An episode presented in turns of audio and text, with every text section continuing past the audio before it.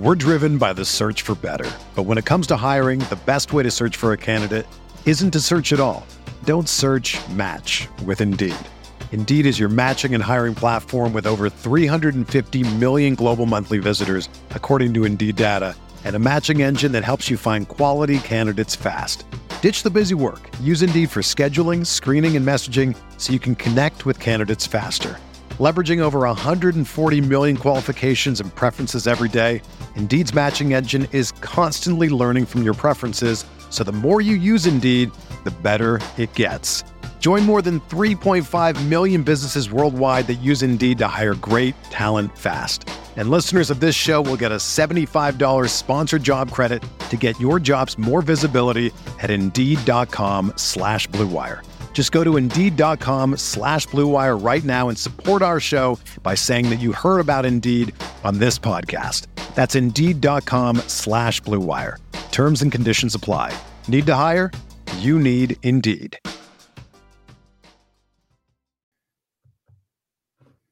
This is the high stakes lowdown of RotoViz podcast brought to you by the Fantasy Football Players Championship. I'm Eric Balkman from the uh, High Stakes Fantasy Football Hour and the FFPC. You follow me on Twitter at Eric Balkman and the FFPC on Twitter at FFPC. Before we get into the show, I do want to remind you uh, that you can get a listeners only 10% discount to RotoViz using the code RVRadio22. That's RVRA DIO 2022. Your subscription gives you unlimited access to all the RotoViz content and tools and help support the podcast channel as well. Um, over at the FFPC, dozens of Dynasty Orphans are available. MyFFPC.com slash Dynasty for sale. You get some really good discounts, reduced uh, rates on a lot of those Dynasty Orphans that are available now. You can register for the inaugural Never Too Early Best Ball Tournament, which is going on, which – I think we'll get into a little bit tonight as well with our guest. Win a million bucks in the 2022 FFPC main event. That's right, $1 million over at myffpc.com. And of course, the 2022 Football Guys Players Championship early bird promotion is live. You get a $35 credit as long as you register by June 30th and draft by July 15th. Plenty of uh, slow live sit and go best ball action, all at myffpc.com.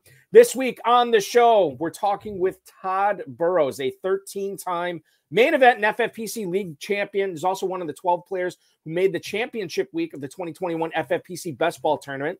Tonight's live video broadcast, we're going to discuss the strategy he's been applying to uh, his teams this season.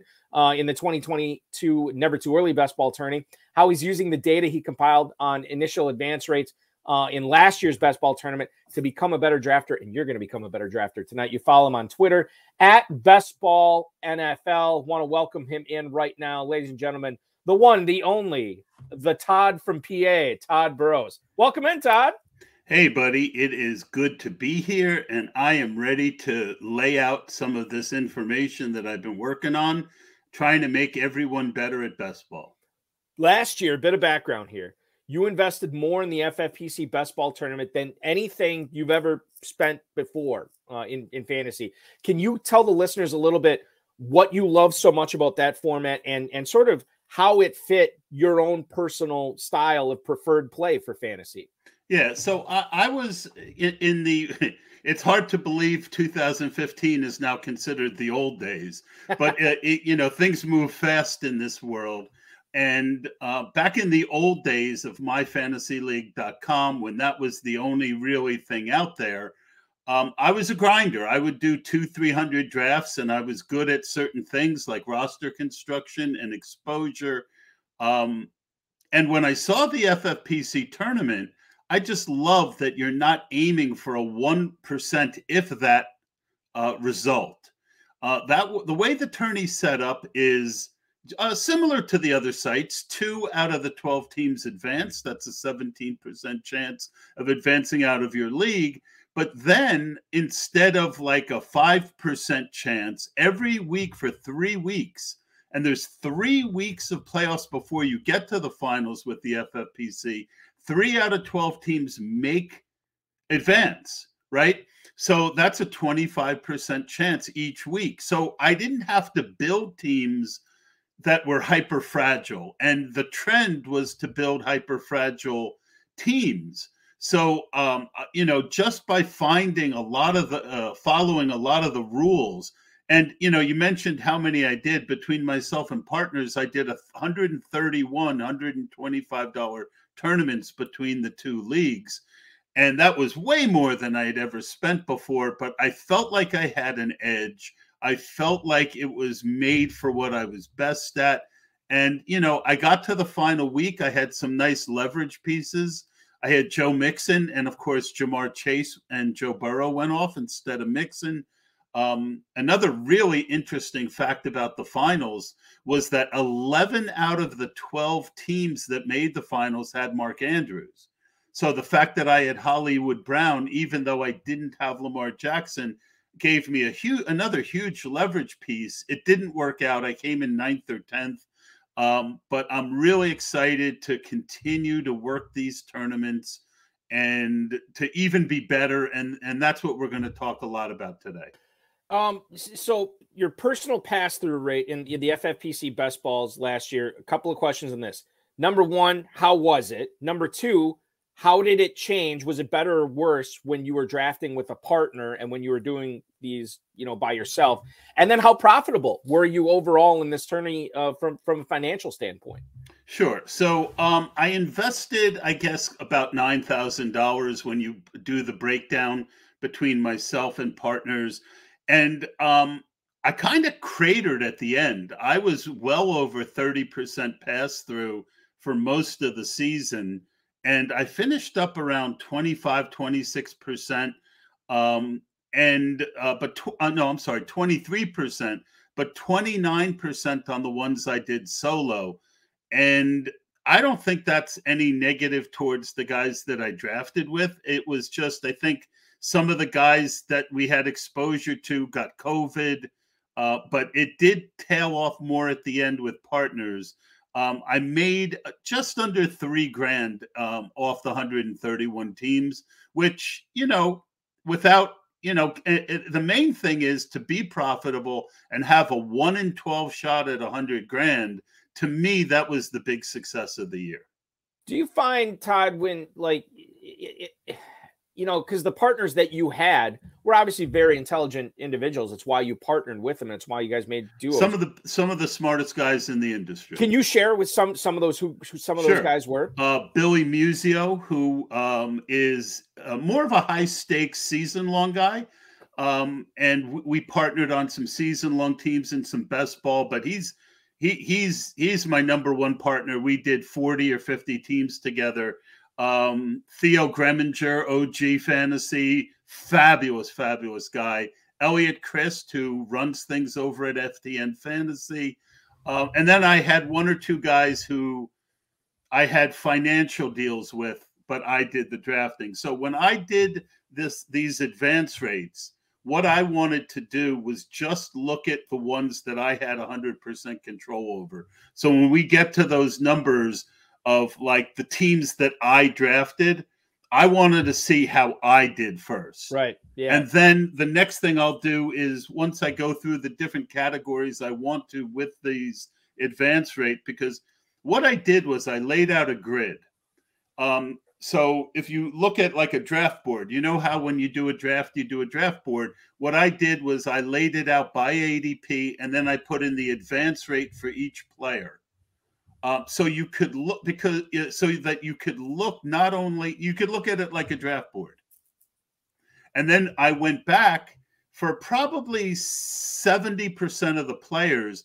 I went to every team that I drafted that I had those players on, and I saw what my advance rate was with those players, and I compared it to the total, and there were some very very interesting takeaways. All right, so so let's get into this with the the advance rates. Um, now uh, the deep dive that you did on this first ever best ball tournament, can you explain exactly the initial advance rates, um, what they are to like a layperson or a person who's not familiar with it, and then how do they differ than what we hear more traditionally in the fantasy industry?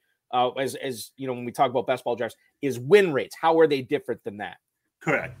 All right. So in the past, when we talk about those MFL 10s, or even if you do a 35 or a $77 um, best ball on the FFPC, um, most of the money traditionally for those leagues is to the first place winner.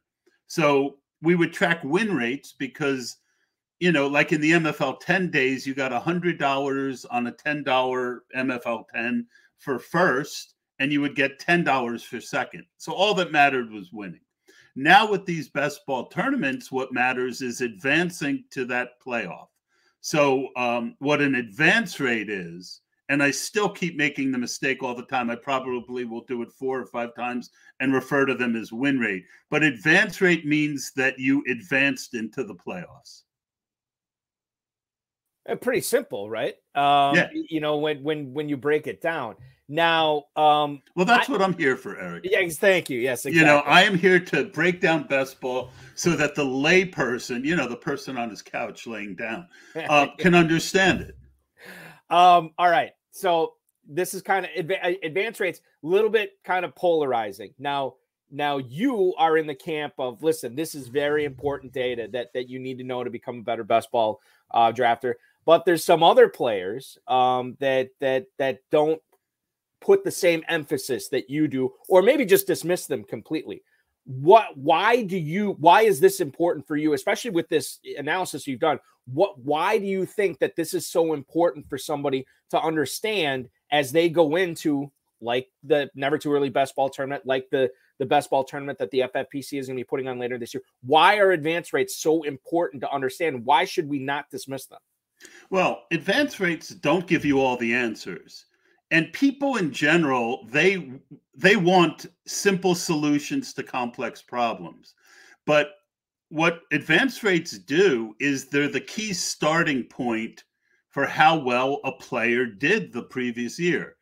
And it helps you to find types, right? You're not looking at, you know, oh, well, Deebo Samuel had a 33% advance rate. I can count on Deebo Samuel for X, Y, and Z. No. But what you but what you look at is not only what his win rate is, but how much better he was than the people near him, what that did to their win rates, so that we can build. It helps you to build out better roster construction and it helps you to uh, understand exposure better. So the people who just say, "Oh, well, win rates don't give you all the answers," no, you you, you know you have to look at the players that were drafted, and, and we'll, as we go through, I'll give you a couple examples of players and how who you eh, who you drafted nearby affects it. Um, how late in the draft affects your win rate. The earlier uh, that a guy is drafted, the more uh, variance you're going to see in his um, in his rates. But it's a great starting point for understanding what worked, what didn't, and it helps you therefore to identify what you're looking for going forward. Um, I think it's it's so anybody who wants to get sort of a, a deeper analysis or begin a deeper analysis of best ball drafts, um, advance rates is that is that the point? Is that the point that you would say, okay, start looking here, and and and this is when you can get you can dig the hole and really get a lot of good analysis, and then what specifically are you looking at? You kind of touched on a little bit about um, not only the players that were drafted, but the players drafted around that player as well. What are you looking at to get something actionable that you can take in to 2022 uh, best ball drafts? Well, you you know, people there's a few, you know, there's a few ways of looking at this, right? You can just show up and draft, right? And you might draft a better team than I do. But when you're building a portfolio over 130 teams, you need to understand roster construction how many quarterbacks to draft, how many running backs, how many wide receivers, how many tight ends. When do you change that up? And all these things are important, but the main reason for me that I did this deep dive was to understand exposure. One of the big fights I see on Twitter, like I saw someone really smart recently say, well, you know, uh, uh, exposure is nothing more than your willingness to either accept risk or not take risk. And that makes it seem kind of, I mean, while that is 100% true, right?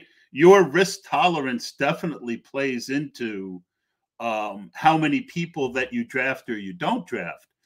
But what you want to do is you want to uh, you want to you want to give yourself the best chance to win because it's so important. I, you know, like I, I, I, I trust Justin Herzig as much as anybody for best ball, and he says I want a 25. My goal is a 25 percent advance rate. Well, to do that, you need a strategy for how much of each player you're willing to take, and that's what I dive into. Um, you know, I've always the years that I've done well, I've never owned more than 23% of any player. And even in the old days, guys like Michael Beers, who are as smart a guy as you could ever want, knows his numbers better than anyone. Him and I had a few different conversations, and he said, You know, I, I just don't understand what you're doing here. And I said, Look, the number one thing, the biggest difference between best ball and season long and best ball and DFS is the injuries and how they affect uh, teams and your chance of being successful, right? In a season long league, if you lose your first round pick, you're in trouble. But, you know, maybe you picked up, you know, maybe you did handcuff the guy, something I wouldn't do in best ball. Um, you know, or maybe, you know, you you you get a waiver on someone else. You you at least have a shot. DFS, if a guy gets hurt, it just hurts that one week right? You're going to have a bad week because you're the guy you had the highest ownership on got hurt. But in best ball, um, you find the with, with these advance rates, like the lowest advance, the highest advance rate last year was Cooper Kupp and uh, Jonathan Taylor, right around 48%. The lowest was Calvin Ridley at 4%, right? And you think, well, 4%, that's bad, but how bad really is it? Think of it this way 4% is a 77% off of average, right? If you go 4% into 17%, that's 77% off, right? So if you had 50, you know, you might say, well, you know, Tod, you refused to have more than 15% in the first two rounds. You know, well, what if you had 50% of Jonathan Taylor? And I say, great, sure. But what if I, you know, I, I, don't think all any of us are as good at picking players as we think we are. Um, what if it was Calvin Ridley who um, I had 50% of instead of Jonathan Taylor and he got hurt? I mean, I would have lost almost everything that I I invested that year. Uh, so, uh, a long story short, injury is the biggest enemy and learning how to make a masterful portfolio. Um, and and I'll get into in a minute exactly some of the takeaways of that reinforce this theory um, going forward. We're driven by the search for better, but when it comes to hiring, the best way to search for a candidate isn't to search at all. Don't search. Match with Indeed. Indeed is your matching and hiring platform with over 350 million global monthly visitors, according to Indeed data, and a matching engine that helps you find quality candidates fast. Ditch the busy work. Use Indeed for scheduling, screening, and messaging so you can connect with candidates faster.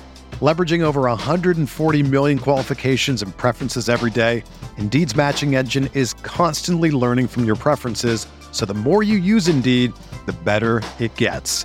Join more than 3.5 million businesses worldwide that use Indeed to hire great talent fast. And listeners of this show will get a $75 sponsored job credit to get your jobs more visibility at Indeed.com slash BlueWire.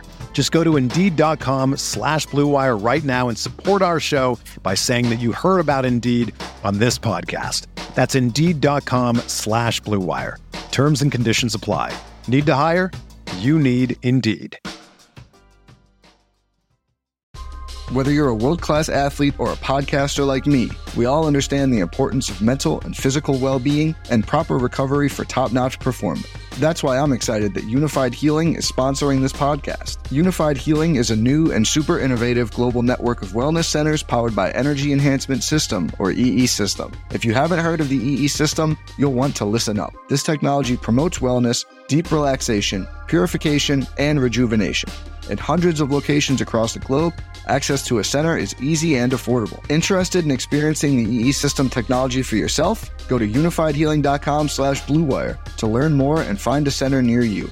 That's unifydhealing.com slash bluewire. No material or testimonials on the Unified Healing website are intended to be viewed as medical advice or a substitute for professional medical advice, diagnosis, or treatment. Always seek the advice of your physician or other qualified healthcare provider with any questions you may have regarding a medical condition or treatment and before undertaking a new healthcare regimen, including EE system. Okay, so when we're talking about advance rates, there's different advance rates, right? There's the initial ones, and because you can advance every single week. Mm-hmm. So, number one question here for you in this why did you choose to study only the initial advance rates? Do you plan on, you know, as you as you expand on this study a little bit more, do you plan on going uh, further uh, into you know the other advance rates? And if you choose, uh, if you don't feel like those are as valuable, can you tell us a little bit why you don't think those are as valuable? Well, especially, you know, first of all, in any year, a one week advancement like we saw, who won the championship? If you didn't have Ja'Marr Chase and you didn't have Joe Burrow, you you weren't going to win, right? It didn't matter how good the rest of your lineup was, right? Because it was a one week championship. Correct. Yeah. And that is just so hard to the whole point of studying is to look for trends that will give you an edge moving forward, right? So I don't know how that would give you an edge. So and then you add to that fact that uh, uh, with all the COVID we had and all the injuries, I mean, we really don't even know who should have won last year because maybe a lot of those Ja'Marr Chase teams shouldn't have even gotten there because somebody who was going to put up 50 points was out, you know, half the team was out with COVID, including that player. You know, a lot of good teams got eliminated this year. So I, I think it's a really hard to predict that. And I do think there's strategies that you want to build to help you advance, but actually looking at what worked, I think is less. Uh, I think it's too small of a sample size. And which makes perfect sense, you know, because you're you're trying to you're trying to get there, and like you said, the goal is advance and then become one of those last final twelve teams, so you have the shot at the hundred thousand dollars. Yeah, and that would be a different podcast, right? Right. That would be me talking about stacking, different types of stacking, correlations. I I'll throw out one that I feel like I took. You know, everyone wants a week 17 correlation, but what if the week 17 correlation is between two teams with a very terrible offense?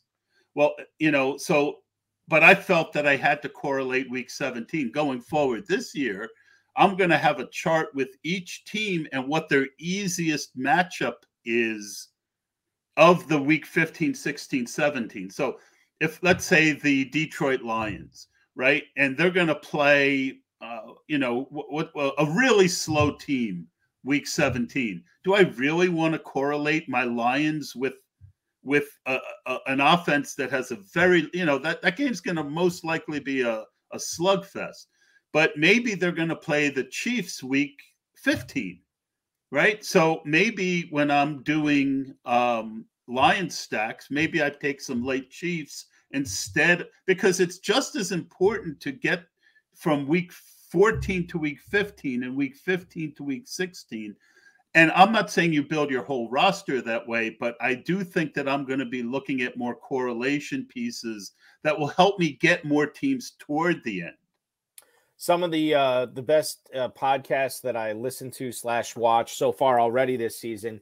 Um, some of my favorites were um, the ones that you did with Matt Schauf and Jared Smola from um, Draft Sharks with right. the uh, the best ball study halls, which are great. So I want to kind of probe you a little bit here. Um, what were what were some of the the takeaways from the from the advance rates here that that you that you maybe cited uh, when you were talking about all these different divisions on the study halls and then when you went in looking to um, sort of find what to take away, um, did you go in sort of trying to find um, data that would prove certain strategies, or did you just kind of like get the aggregate of the data and then kind of based off um, what you found out, then you can kind of go forward and sort of see, okay, well, this theory looks like this one was true, this one not so much. Can you take us a little bit through that process?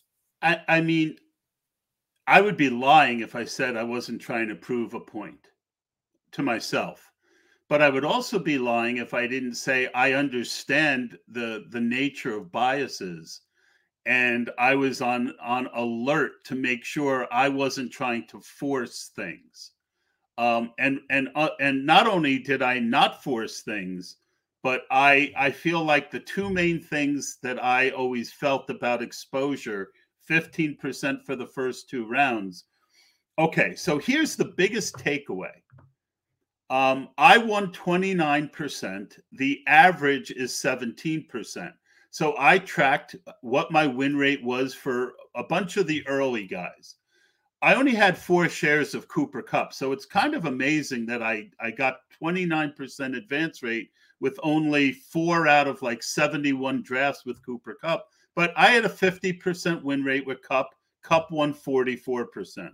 I had a 50% win rate with Jonathan Taylor, and he had a 48% win rate. And what I found was in the early rounds, it's very difficult to get away from um, what that person's win rate was. But what I what the, the big eye opener was as I went along, like Tom Brady um, uh, won 33%. I won 60% of my Tom Brady lineups. I won 63% of my Deebo Samuel lineups. Uh, and then look at Austin Ekeler. He had a good year, but I only won um, 29% of my Austin Ekeler lineups when he had a 30% win rate. The advantage of getting uh, so what I what I found was the number one thing that really affected win rate early because it, it, it is injury, right? If you know, when you look at the guys who had really bad win rates, DeAndre Hopkins, 10% uh, advance rate, uh, Calvin Ridley, 4% advance rate, uh, Saquon Barkley, 9% advance rate, uh, Clyde Edwards Helaire, 7% advance rate. Every single one, not one of those guys had one of those bot, rock bottom numbers for any reason other than injury, right? So since you can you know you can't control injuries it doesn't make sense to put all you, you know when you're going to have a wild swing like that i mean just to give you another example Deebo Samuel had a 33% win rate i think everyone agrees his his um his advance uh i mean his year was as good as anyone's but he was 15% behind Jonathan Taylor, who was drafted much earlier. Well, it's because you don't see as big of swings, was one of the things that came out of this. And also for the people who got hurt, drafted right next to Deebo was Raheem Mostert. I don't think he played a snap all year, and but he had an 8% advance rate, which was well ahead of Calvin Ridley. And he was drafted exactly next to Deebo. So the the the big takeaway is early in drafts because injury is something you can't control. I'm not saying you don't, you know, 15% ownership is basically 2x. You're 2x on a guy. And 5% ownership is 30% off. So most players in those rounds, I want to be between 5 and 15%. And then I want to win by being smarter later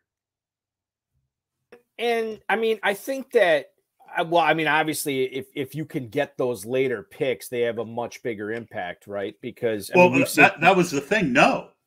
Well, I'm just, but I'm saying, but what I'm saying is, if if you, I guess maybe when you talk about smart I, and then hitting on something late, I guess it is two different. What, what I'm saying is, you don't need even because you can if you hit a late guy right, even though you only had like I had 20 something percent, 20% Deebo, but I won 63% of those. Right. So I managed my risk. I was still almost 3x on Deebo. Right. But those Deebo teams, I got a 60 percent, 60 percent, you know, I almost trip, I doubled what his win rate was right. on average. right. right and that's the point that I'm trying to make. And it's not an easy point to get across. It's about how you build your whole team using these numbers to help you build exposures so that you're you know that you have good solid roster construction the other big thing that i found is that um that really surprised me was i thought that i won because i i had great roster construction and great exposure the one big surprise i got was just how good i was at fading later guys who've bombed right when you look at early round guys I don't care. You know, you might have loved Calvin Ridley versus DeAndre Hopkins, but the truth is that both of them were going to be high volume targets in offenses, and they were going in those rounds. It's really hard for those guys to dominate other guys who have similar type of roles. As you move later in drafts, the roles aren't secure as secure and there's a lot more speculation and hype behind certain players and a lot more volatility and less hype about other ones. Yep. So what I could do there is I could look the, the other big thing when you draft best ball is to take ADP values when they show themselves to you. Like I wasn't on Josh Allen last year, but if he dropped around, I would take my Josh Allen shares then, right? Um, late, I could see where people were being overly optimistic. A guy like Adam Trautman, you know, was is just one example of a guy who I just didn't I just don't didn't think his role was what everyone was assuming it would be. It might have been.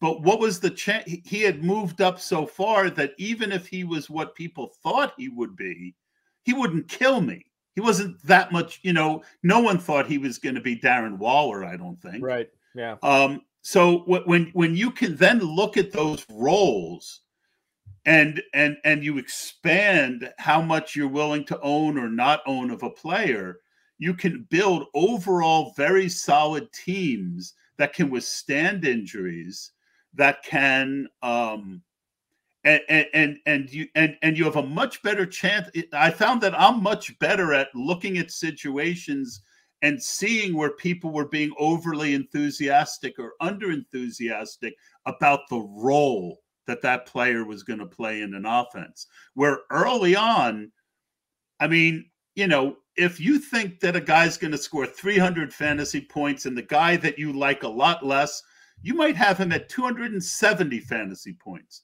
over, you know, but their role on that team isn't going to change much because that's why they're first and second round picks. But the chance of that person being injured is way higher than the chance that they bomb. Where later in the draft, you have to worry about injury, but that's for everyone. But you can really look at and and and see where people are assuming that a role is going to increase and it might not. Did you okay? So I want to make sure I'm understanding this right. When you say that one of the things that surprised you was the a big reason of your success in this was because you avoided a lot of these hyped up late round guys that ended up bombing. Did you find yourself as you moved through the draft that you know later on? I think the the the predominant thing is let let's swing for home runs, home runs here, and let's just see what happens. Did you find yourself maybe going the opposite way because of um, the reaction from other drafters doing that, that you went a little bit more conservative. As, as a result, you avoided these bombs and you got guys that were able to fill in the cracks, the COVID cracks, the injury cracks, stuff like that. I, I think in general, one of my takeaways for the year is that people underestimate the value of having a guy with a floor late. Now, that means to me last year, round 16, 17, and 18, right? Where people were just taking wild flyers on third string rookie running backs, you know, um, uh, wide young wide receivers, you know, and underestimating a guy who, you know, isn't sexy, but was the number two receiver on his team, and you knew he was going to get 80 or 90 targets. So I do think um, a lot of it, it, eh, eh, you'll never get all that information right in one uh, podcast because you have to blend. You have to, you know, I've talked about this a lot in the over the year. Risk is like um, alcohol in a drink. you you you need you know to for a drink to be good you need you need a certain amount of alcohol right but if there's too much alcohol that's Bad not drink. good It's not an enjoyable drink. not Yeah. well and you get drunk and your Yeah. evening ends early you ever go out and have two drinks and it was like five and you did it in five minutes and you're like uh you know and you have a crappy night same thing if you take a drink of a drink and there's no alcohol almost no alcohol in it you're like oh why am i even bothering with It's not. Yeah. Yep. Exactly. it's not enjoyable Mhm. so um, you need risk. Risk is important. Taking shots on guys, but also don't have too many pure flyers. Um, going to 20 rounds is going to change that a little bit, but all the more with my late picks, what I'm looking to do is three things. I'm looking to shore up positions that are weak on that team, right? People get into two quarterbacks, three quarterbacks and and honestly you can make great quarter uh, teams with two quarterbacks and you can make crappy teams with two quarterbacks it's all to me it's all about how much weight you have at each position. So the last few picks are a to shore up weak positions to give you a uh, for these tournaments maybe the you know i saw i think one of the rotoviz guys mentioned it that the fourth wide receiver is actually better to stack than the third wide receiver. Mm, and part of that is because if you hit that, almost nobody has them, right? So at late, adding a stacking piece, like I just did this uh, um, a live um, 125, and I got JJ Jefferson in the first pick, and Dalvin fell, so I took him in the second pick, and then I took Kirk Cousins a little early to make sure I had the stack, but I didn't go crazy because it's fine to have two correlated pieces without the quarterback. And then 20th round, I took a guy who's going to be like 1% owned in Tyler Conklin, Oh, right? yeah. He was my third tight end. Uh, so he fit the third tight end. And I knew the whole way, once I got Cousins, that Tyler Conklin, nobody takes him. He's my 20th round pick. I built the rest of the team for that. And then once we know bye weeks, you know, back to that correlation thing that I was talking about. You do want to break. Uh, uh, you want to break ties. You don't want to take a guy who's way worse because he's part of your stack, right? You don't want to like. I like Isaiah McKenzie. I don't know where he's going to go. I'm not going to take some rookie who ends up in the fourth round over Isaiah McKenzie if he goes back to Buffalo or goes to the Giants just because I want to stack. Right. But if I'm looking at a group of guys that I all have in the same range, and one of them is a correlated piece to my main stack or it stacks with my main stack, that's how I want to fill out my draft. Those three things. I hope I made that yes. reasonably clear. You did, and and w- those three. Okay, so those three things that you just mentioned, did you did you feel like you were doing that same thing last year with 18 rounds, or did these three things kind of develop once you found out the FFPC for the Slims were going to 20? You did you kind of sit down and think, okay, how do I? What's the best utilization for these two extra picks? Is that what you came up with this? I did it last year. last year as well. Okay. I um, was mostly focused, as I said, on week 17 correlations and based on, you know, how some things in life just start itching you and you're like, "Ah, th- th- th-" you know, I got to week 16 and or, or I got to week 17 and I had, you know, I looked at some of my st- uh, like I when I once I got to the playoffs, I started looking at my teams that were advancing and I saw certain teams and they had stacks and I said, man, if I get to week 17 is I forget what you know wh- wh- uh, who played who now, but you know this is you know like the Giants and the Bears. Was the Giants and the Bears really going to win me um, a hundred thousand dollars? Probably not. The chances were really against it. But maybe there was a week in 14, 15, or 16 where they were playing a really up tempo team where you know that was a good offense where they'd be behind and they'd have to throw. So yeah, that that changed, but everything else was there. 20 rounds what it does is it helps it helps bad drafters to have better roster construction because almost by accident they're going to have enough at each position. But the advantage a guy like me is going to get is I'm building really great teams, hopefully with really get great players.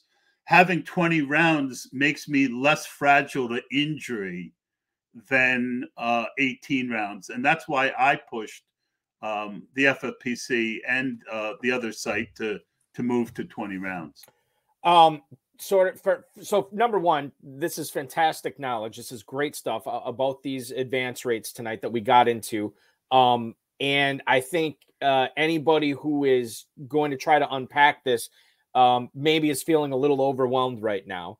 If give the Cliff's Notes version or or the Tod's. Well, the, the Cliff. Notes version is um, the top takeaways. Of what, uh, uh, I'm best. Uh, the the top takeaways is I'm best ball NFL on Twitter, and I do a podcast, and um, I am going to be breaking these things down in increments right? So you know i rather, uh, rather than give you know the the main if i'm i'm give you what you asked for but i'm also i was in sales for most of my life.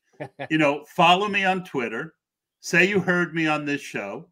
Um, i do the best ball study halls. They're i feel they're pretty unique. I, I like call them. them best ball study halls because i either bring in people most of the time a podcast is to bring in someone like this for me to share with you what I've already studied. Best Ball Study Hall is help, letting you guys come in and study with me and help me to challenge my biases. Hey, I'm down on this guy. Should I be on this guy? And almost every comment that comes in during the podcast, I put up on the screen and I follow. So, what I'm going to be doing is reviewing this in great detail then I'm going to break it down by position. And there's a few other ways I want to slice this. And then we're going to move on to spike weeks because the other big thing you want in best ball is spike weeks. So that's coming up as well. Um, the big summary of this is I feel like I proved that you don't need huge ownership to be successful. I feel like I proved that having no more than 15% in the first two rounds is the smart way to play uh, volume. And I would say those are the two biggest takeaways that, and, and, and then you really got to uh, understand roster construction and exposure. And these are all things that now you're applying for that you've already applied in your best ball draft. It so was part of why I was successful last year.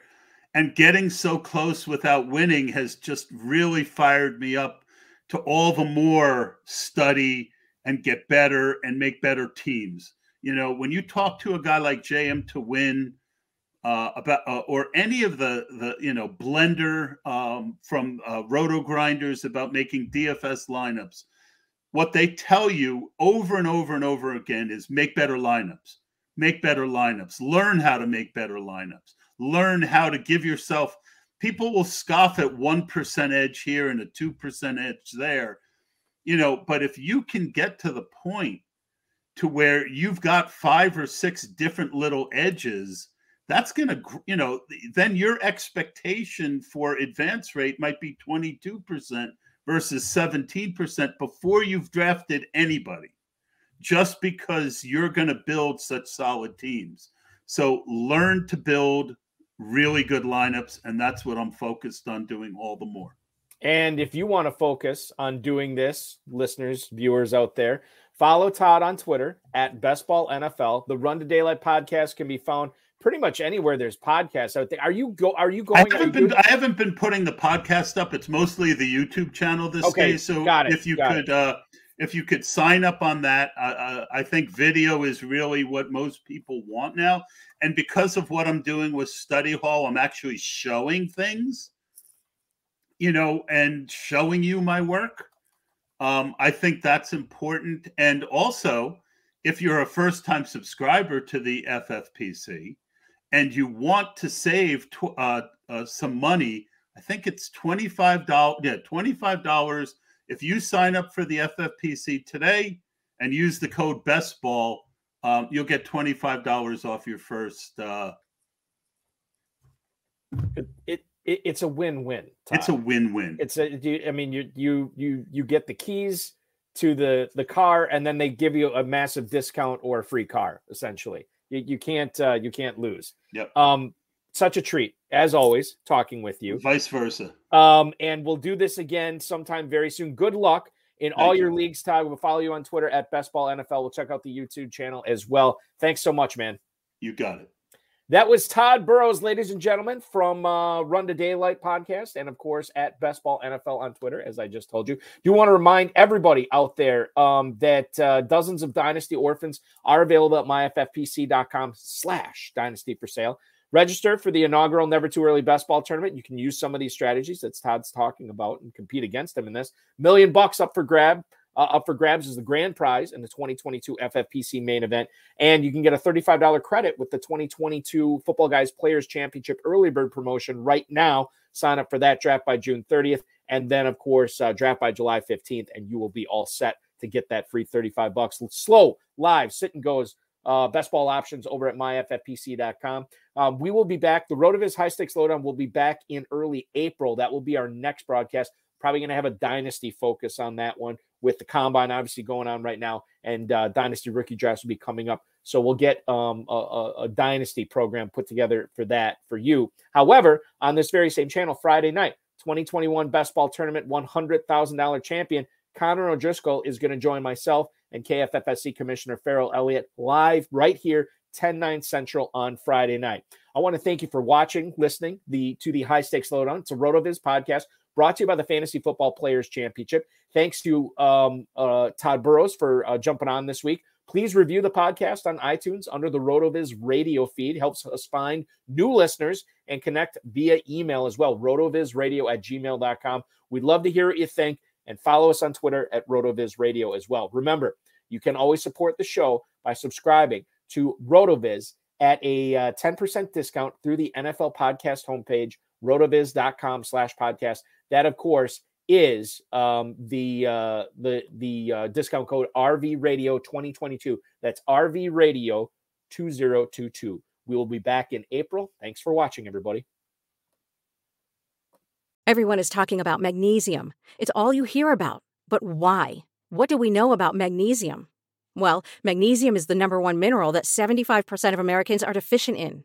If you are a woman over 35, magnesium will help you rediscover balance, energy, and vitality. Magnesium supports more than 300 enzymatic reactions in your body, including those involved in hormonal balance. From functional medicine doctors to mental well being and female hormone experts, we all know that magnesium is the one mineral to improve all aspects of well being and health. But which one? Magnesium Breakthrough from Bioptimizers, the trusted choice recommended by leading experts with seven best absorbed forms of magnesium to ensure your body receives the support it needs for overall well being. Go to bioptimizers.com slash balance today and use code BALANCE10 for 10% off. Support your journey to wellness at B-I-O-P-T-I-M-I-Z-E-R-S dot com forward slash balance. Magnesium Breakthrough from Bioptimizers, your foundation to optimal health and vitality.